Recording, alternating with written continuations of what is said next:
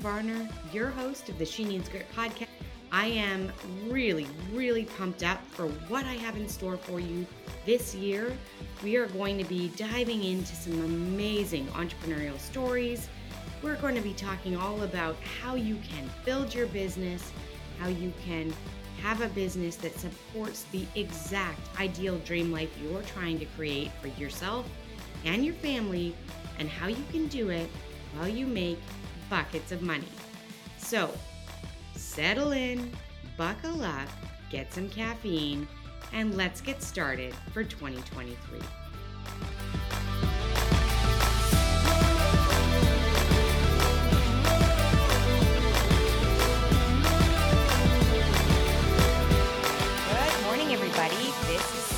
Your host of She Needs Grit podcast, and you are in for a treat. We are going to have a conversation today. Daphne, thank you for joining me. I'm so excited you're here. Hey, thank you for having me. This is awesome. Yes, I I'm really getting into um these guest podcast spots, right? So I do a lot of a lot of those me talking in a room podcasts, which is great, super fun. Right.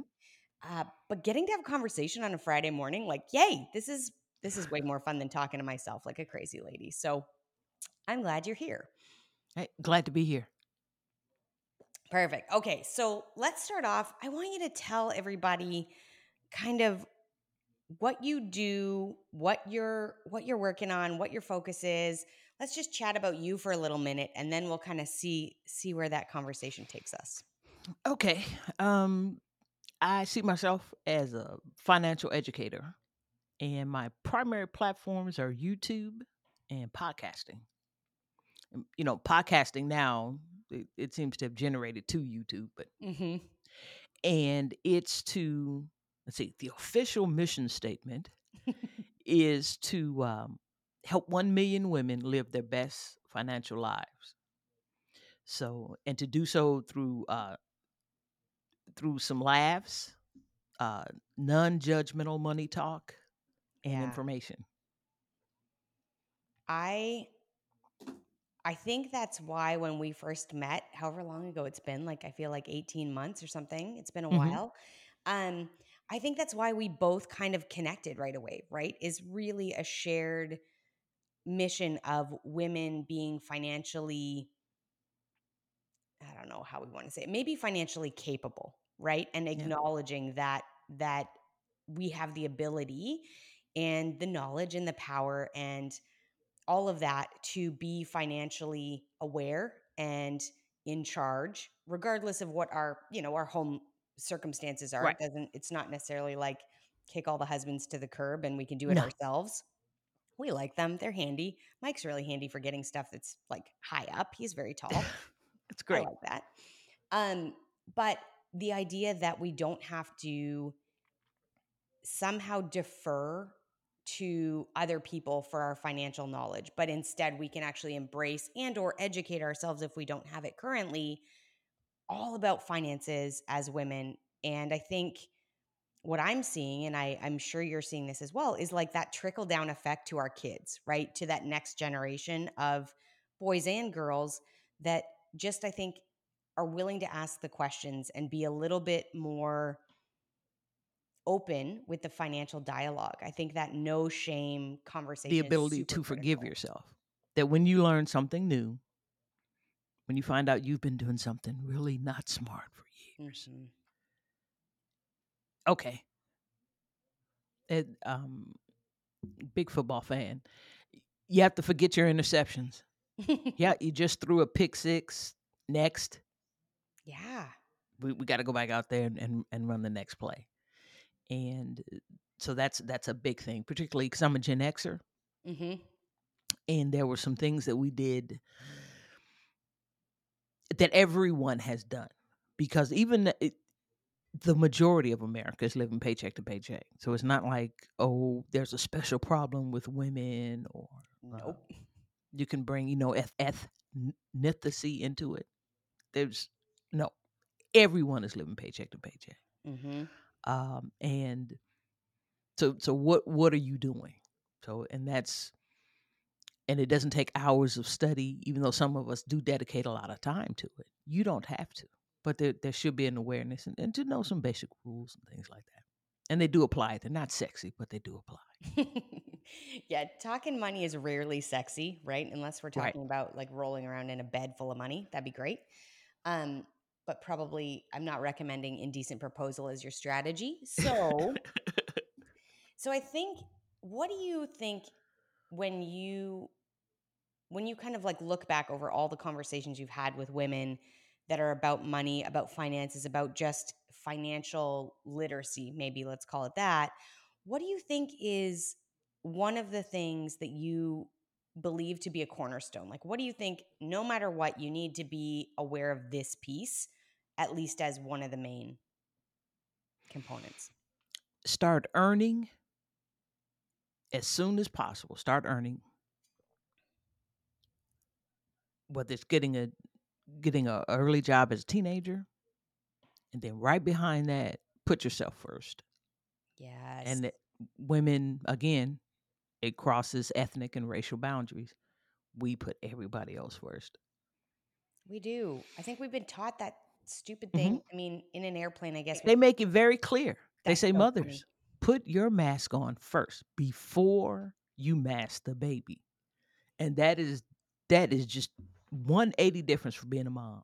Yeah, and I bet you, I mean, even in my head there in that moment, it was backwards, right? And I'm like, I'm always Mm-hmm. Yeah. going to do the thing for the kids Yeah. first. Right, because the plane is doing something crazy when those masks drop. It's doing Yeah. something rapid, dropping. The mask come down. What do you mean I'm not going to mask my kids first? No, you got to mask up, so you can't mask your kids yeah. Right. Because Yeah. we're losing oxygen. You're about to get lightheaded. Somebody's got to be stable to mask the kids and make sure they're strapped in and all that. Mm-hmm. Right. Yeah. and then you find that um, for instance the um, spend a lot of time on youtube because Mhm. i am a youtuber and in the real world the fastest growing segment of van life ho- slash homelessness are women over 45 are women 40 plus Yeah. and they're they're and it, this is not an adventure this is oh dear i'm not making enough money i'm living in a we we know what rents are doing everywhere yeah. I can afford this is what i can do. This is the decision i have to make very this is the decision i have to make. I can you know i can get me a van or my car and i'm in there. It's a decision. They don't just fall into it. It's a, they they plan for it. It's like okay. Yeah, because it becomes the plan that is most financially feasible, right? Right. And Right. I think you're right. I think when you talk about the first thing you need to do is start earning, right? Start Mhm. earning early. And to that, I think also start saving early, right? So get very used to the idea that you're not living on 100% of what you take home, but instead that you can live on 85% of it, 75% of it, and that other 25%. And that feels like such a shitty thing to hear in a moment if you're sitting there like, no, I need 100% of my paycheck right now to Right. pay my bills and feed my kids and do all those things. But if we start when we're young, so if we're talking to you and you're you're a young woman out there in the world getting very used to not living at the absolute peak of your earning potential is huge because it allows for a cushion for all those emergencies that inevitably happen, big or little. Um, it allows you to just get used to working within the confines of a budget and having money socked away for the what ifs, right? The we know they're going to happen, we don't know what they look like. Right. And the other way to prepare for the what ifs that goes hand in hand with living um, within your means is actually getting your money up. A hundred percent. that's becoming a saying with me. Get your money up, girl. Um, Yeah. You you trade mo- the majority of us we trade time for money at some point. hmm Not not everybody is an Instagram entrepreneur making you know ten grand a month. Yeah. Okay. You make your money by trading your time for dollars. Yep. you've got to maximize that. So does that mean acquiring a skill? And that's the word, acquiring a skill. Notice I didn't say acquiring a degree.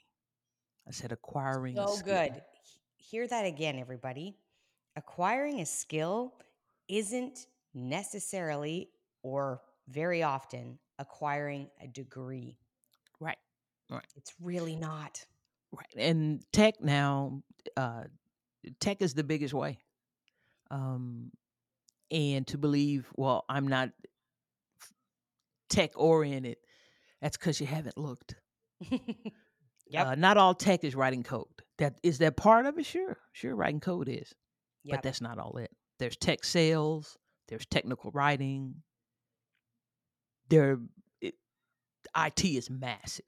That whole bridge there, yeah. and it doesn't always involve being in a room by yourself, glued to a screen. Yeah. Well, and that's that's it. If you can, I think figure out a way to increase your revenue, right? So whether Mhm. you are an entrepreneur and you need to come up with another line of business, right? Something else that's Right. going to generate cash, or you are a person that has a job Mhm. and you're trying to figure out, okay, can I get a raise at my job? Can I increase my position at my job, which will increase what I'm getting paid? Can I negotiate better on the front end of these sorts of things for myself, right? Actual negotiation. I think, I don't know what the stat is, but women and their reluctance to negotiate in salary discussions when you're getting a new job or getting a new role in a job Mhm. is unbelievable. We Sure. just don't. We just take what No, they give us as if somehow that we should be grateful for that number as Right. opposed to being like, hey, based on my education, my experience, my you know, production in this company and what that's meaning for your bottom line, I want to see X for me. Yeah. And going I'll- in super confident that way. I tell you who's gotten who I'm learning from. Millennials hmm and and the Gen Z. They job hop, which is actually the best way to get raises. It's not just we were taught, hey, go in there, you negotiate, you show what I what I've how I've, how I have affected the bottom line, and this is where I think I should be. Yep. Nah, just get you a job, hmm and that comes back to skills. yeah. You know, are you you're a Salesforce admin? They need them. hmm you have a particular uh, certification, whether it be uh, like AWS, which is Amazon Web Services. Um, there's some Google. Google has a has some certifications out there. Microsoft. Plug them into Indeed, great search engine for jobs, and just see when you plug something in. For instance, uh, Salesforce. You put in Salesforce admin uh, in my hometown and there's over 12,000 openings within a 25 mile radius. See? 12,000 jobs and you know they're all range of salaries, right? So Right. you are able to then go I'm here, then I'm hopping over here, then I'm going to move Right. after 18 months. And it does make a difference. Move out Sure to move up, right? Is Sure. yeah. And if you, and tech sales, technical writing, I mean, if you're making 95, if you're making 90,000, and in many cases, six figures, 100,000, 105, you do that for 10 years, you've made a million dollars in gross.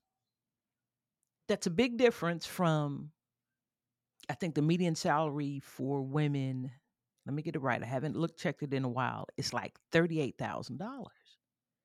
It's a whole different lifestyle. And again, we're not talking about four years in college. We're not talking about that. We're talking about acquiring a skill. And many of them can be acquired for free.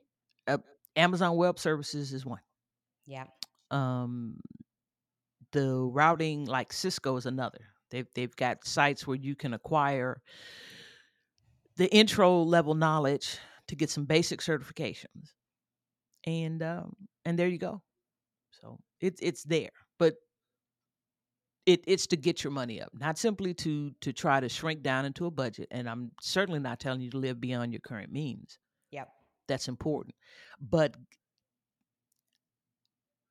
when you say saving for retirement, I like Mhm. to use the word investing for retirement. Yes. Yeah. Because Saving it in a sock drawer is not going to do you anything. right or if there's a retirement plan at your job, use it because it it one it you you've started because that's the key is to get started.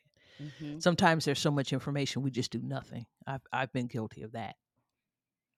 Yep. Uh, start saving it and leave it alone. I d- Yep. Yeah. Set it and forget it, right? And and Right. this comes to that idea. The one thing I notice is entrepreneurs in particular. So, okay, if you have a job and you have a retirement plan at the job, this is a no-brainer. Use the retirement plan. Use Right. it. It is important. If you are an entrepreneur, you need to set up your own retirement plan. You cannot anticipate because what happens is, and I see this all the time, is we just assume, well, next year or the year after or eventually I will make enough money that I can just start socking it away. And I will be able to do that and make up the time. And the reality is most people don't. Right. Most That's people wh- don't. Right. That's why I tell always when you change jobs or let's say you're laid off, hmm leave that money alone. Yep. Oh, but I needed it. It's gone. They hit you for taxes. So they took like 40% of it hitting you for taxes. Anywhere from 30 to 40% they hit you for taxes.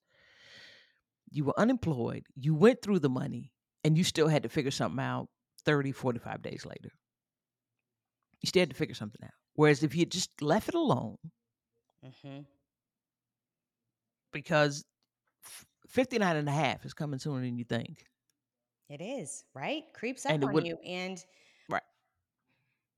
we just, I think, I think what women, and it's not just women, but since most of the people that I know are listening to this Mhm. are women, it is absolutely critical that you become educated in this. And what that means is not necessarily I don't expect you to go and figure out like financial planning and what should I invest in and how should I don't do that unless you really want to. Right. But find somebody on your create a team of people that will support you in this, right? That will help you, that will educate you, that will answer all your questions no matter how foolish you feel asking them. Mhm. And that will kind of hold you accountable to the financial long-term goals that you have set or if you haven't set them, they will help you. They will walk you through that plan. A good financial advisor will help you figure out what does your life need to look like when you get to 59 and a half? Sure. What do you want your life to look like and how do you reverse engineer that in your day right now, starting whether you're 57 or whether you're 37. It doesn't Right. matter. And let's say you're at an income level where financial advisors tend not to talk to you. Because that, that's real too. Yep. Okay. So if you're there, there's some basic things you can do. And one of them is to live under your means. Now, again, well, what if that's not possible? Um, here in Houston, I ran the numbers. You need to be at about 40, let me get it right, 42,000 and change to afford a two bedroom apartment within the federal guidelines. And the federal guidelines is FHA will only loan you so much your housing expense must be 30% or lower of Mhm. your gross take home. So in order so and that's a pretty good rule of thumb because if It you're paying more than a third of your take home for living arrangements, you got a problem. You're running real thin. It's not going to take much to knock you off the track. Right. Yeah. So again, to get your money up and then take advantage of the things that are there for you. And one of them is your uh again is your, your employer plan. Mm-hmm. But you also have to start reading some stuff on your own. You know, get the basic stuff out of the way. Life insurance is one. Life It's a great vehicle for for various things. But the real reason for life insurance is to mm-hmm. give people money if you die. Right, which is a so you know, this used to be me, right? This was my my past life and that's an uncomfortable conversation. You think there's money shame around? Start talking to people about being dead. They do not want to talk about being No. dead. They don't want to acknowledge it, envision it, deal with it. And, but the reality is the consequence and repercussion to your family. So, if something happens to the primary breadwinner in a household and there's no life insurance, not only are you dealing with just the expense of dealing with the person who has died, right? So you've got your funeral expenses, you've got burial, whatever you're going to do in that way. Um, you now have no income. Right. Or very limited income, right? Depending on what your circumstance is. And that position is really scary while you're grieving, while you're trying to deal with your children potentially grieving. Um, whatever that looks like in your life, life insurance can be a very low cost way of providing a bit of breathing room, a It is. little It- bit of it is. space to sort out how you're doing mentally, whether you have to go back to work on Tuesday, um, how you're going to continue keeping that roof over your head, right? And Yeah. we don't talk about it enough. We No, don't talk no. about it because all of us are a little bit like, I don't want to think about being dead. And it's like, yeah, I don't want to be dead either, guys. I really don't. But I'm also unwilling to have me be dead end up that my family is on the street. That, you know, that's not okay. No, it's not. And you need life insurance, even if you're 22 hmm and living with four roommates. Yep. You still need life insurance. Because in the let's event of talk your about that for a little second. Why do you need life insurance if you're 22, Daphne? Oh, okay. The immediacy of if they were to lose you. Okay, so no one expects 22 year olds to die. They don't. That that's why their life insurance is so cheap. Yep. When someone dies, the person who's in charge, and for most 22 year olds, it's going to be the person that raised them, whether Yep. you know, call them mom, dad, Auntie Vera. Someone has to come in and settle your affairs. Your Mhm. affairs have to be settled. One, you have to be the the body has to be disposed of. Those Yep. arrangements have to be made. Shedding down, closing down your living arrangements have to be taken care of. Moving your stuff, all of that. That takes cash, and you need that cash up front. Uh, as if anyone has ever planned a funeral, they get paid in cash. There there is no payment plan for funerals. Nope. and they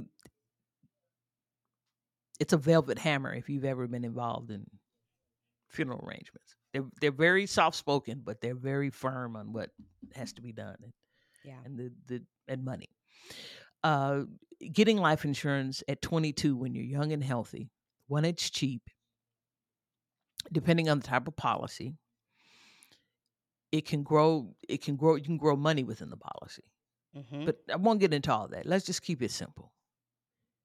You're healthy, it's cheap. The person who has to take care of your issues is going to need the life insurance if you die. And Yeah. it'll grow into other things as you become more financially aware. You'll learn what to do with that policy as time goes on. You'll pick up the knowledge. You go, hey, I got this. Also, hey, it helps with your credit rating. It helps Yeah. with your credit score. Having life insurance. It's an asset. So It's an asset, yeah. And it, I want to just emphasize the piece that you said get it while you're healthy. And young means cheap in life insurance, it just does. sure does. Healthy also means cheap in life Mhm. insurance. And what I found when I was selling life insurance back in the day is we don't know what health circumstance we're going to be faced with at what age, right? No, you don't. we assume we're going to be like old and gray and then we're going to get Mhm. decrepit with something.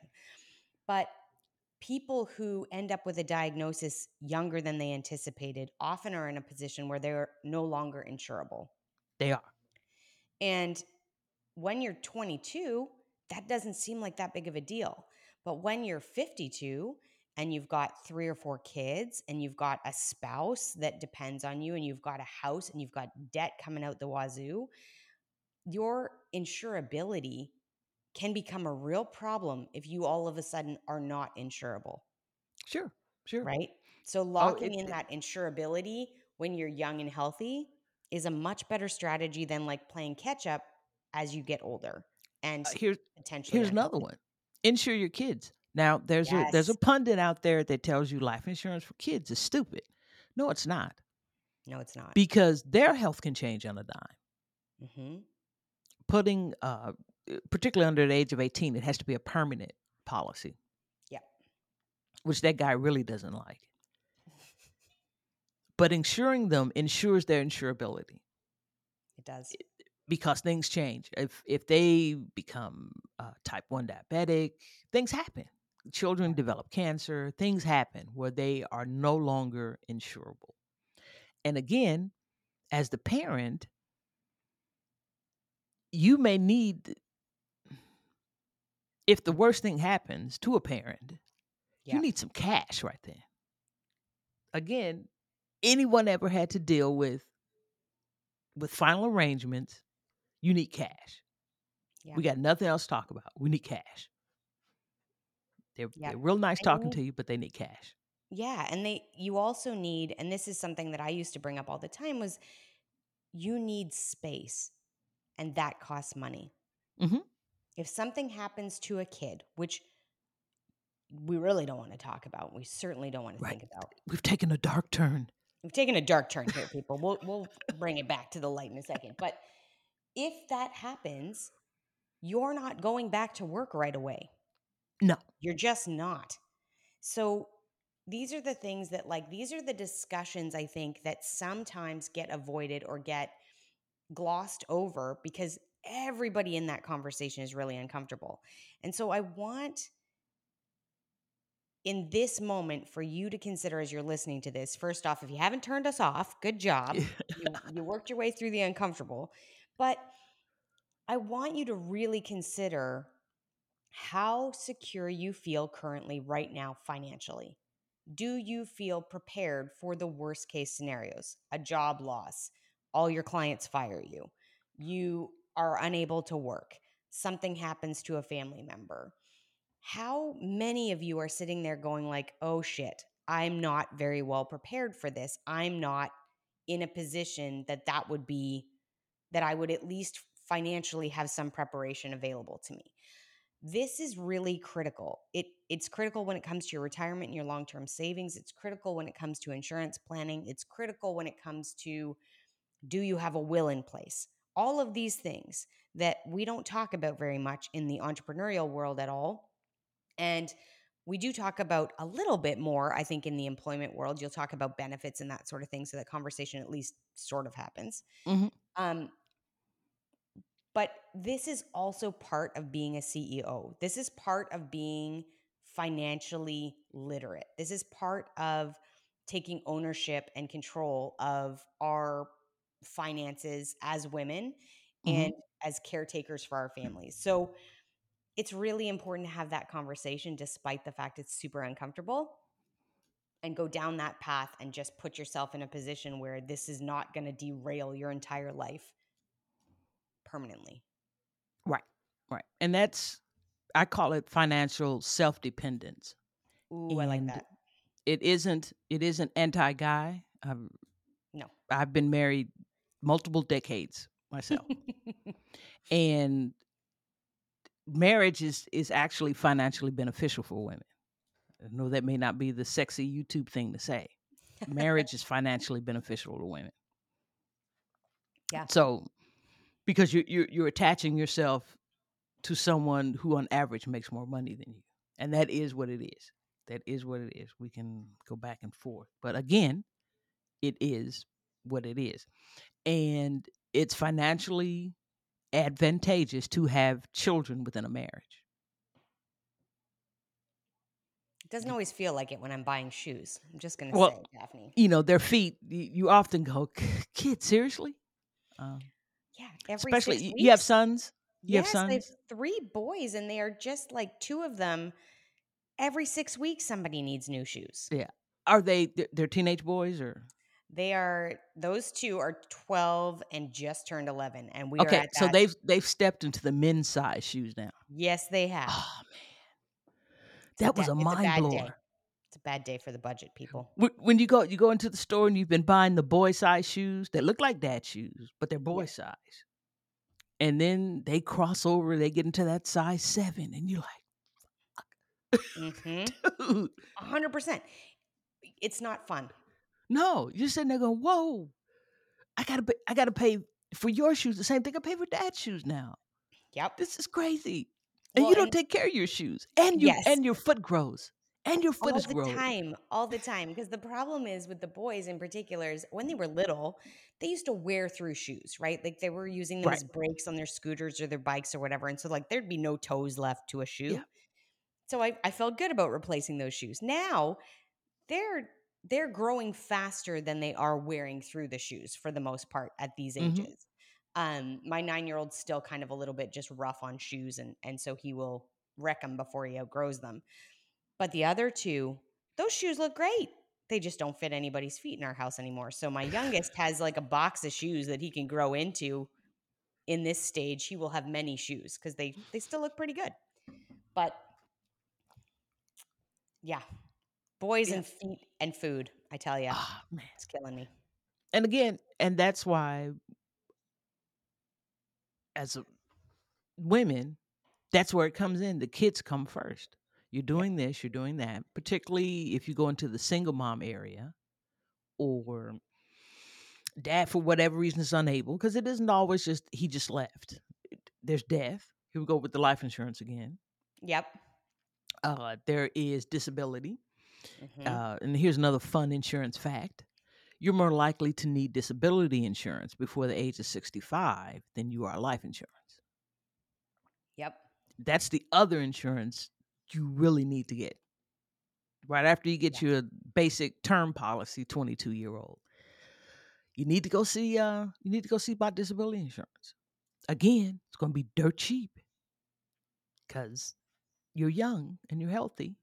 Yep. As long as you're not doing something crazy like uh, you work on on tension wires or something like that, Yeah. No parachute jumping, people. you know, it's, it's going to be pretty cheap. So, Yeah.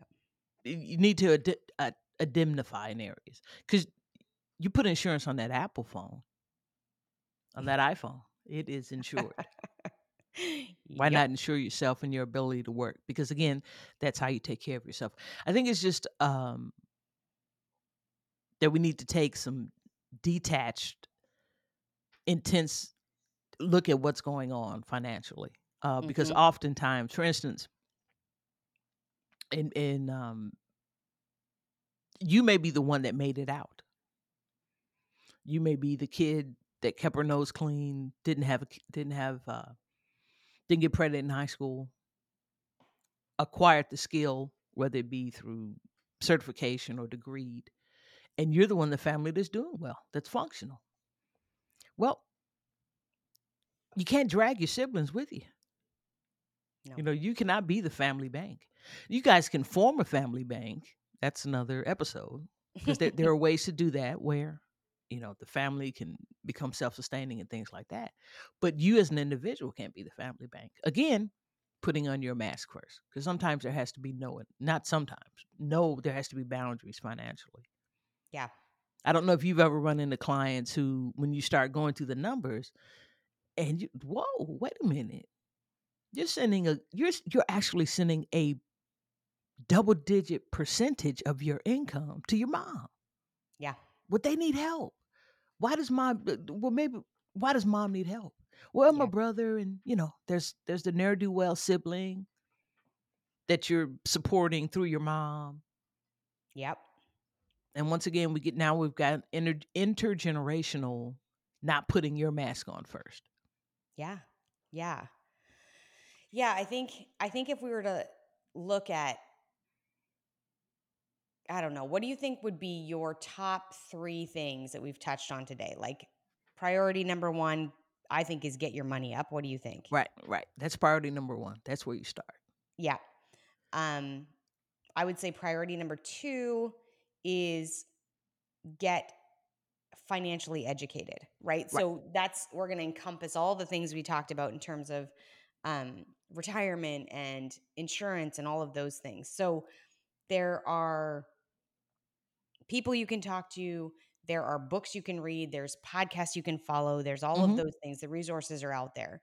So if we say, okay, we're going to get our money up, we're going to get some financial education so that we feel just more knowledgeable so we can start making different decisions. Right. What do you think's number 3? What do you think's the next step to that? Boundary setting. Yeah. Yeah. Again, that's that's what I mostly see when I talk to women, particularly. Yep. It's boundary setting, and it comes again. You're the rich aunt. In their eyes, you're the rich aunt. Uh, you're the kid that did well, so your mom is leaning on you. Um, you may have a, I call them, um, you know, the the financially responsible boyfriend. That that plays in. Yep. So the boundary setting of, and and that's tough when you know someone is is not hasn't done as well as you.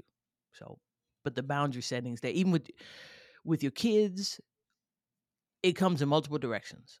Your Mhm. peers, your siblings, your kids, your parents. How much Yeah. are you going to do for your parents or your mom and so forth? Because your money story, your first money story, and the one that you start with is the one your parents gave you. Mhm. So what if you are the you're the daughter of a single mom for whatever reason, whether she was a widow, dad wasn't in the picture for whatever reason.